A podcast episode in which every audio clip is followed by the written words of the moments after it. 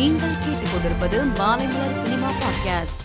சமூக பிரச்சனைகளுக்கு குரல் கொடுத்து வரும் ஒளிப்பதிவாளர் பி சி ஸ்ரீராம் அவ்வப்போது அரசியல் தொடர்பான கருத்துக்களை தெரிவித்து வருகிறார்.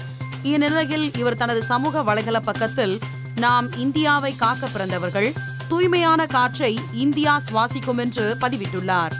சென்னையில் சந்திரமுகி டூ படத்தின் பத்திரிகையாளர்கள் சந்திப்பு நடைபெற்றது. இதில் பேசிய நடிகர் ராகவா லாரன்ஸ் ஜோதிகாவையும் கங்கனாவையும் ஒப்பிடவே கூடாது. ஜோதிகா தன்னை சந்திரமுகியாக நினைத்துக் கொண்டார். சந்திரமுகி எப்படி இருப்பார் என்று நடித்து காண்பித்தார். இந்த படத்தில்தான் ஒரிஜினல் சந்திரமுகி யாருன்னு காண்பிக்கிறார்கள். கங்கனா சந்திரமுகி கதாபாத்திரத்தை எவ்வளவு சிறப்பாக செய்ய முடியுமோ அதை செய்திருக்கிறார் என்று பேசினார். சென்னையில் நடைபெற்ற மாநாட்டில் சனாதனம் ஒழிக்கப்பட வேண்டும் என உதயநிதி ஸ்டாலின் பேசியிருந்தார். இவரது பேச்சுக்கு இந்திய அளவில் கண்டனம் தெரிவிக்கப்பட்டு வருகிறது.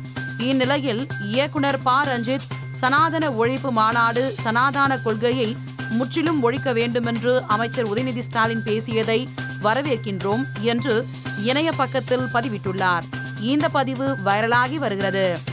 நாற்பது வயதான நடிகை திவ்யா திடீரென மாரடைப்பு ஏற்பட்டு இன்று காலமானதாக செய்தி பரவி வந்தது.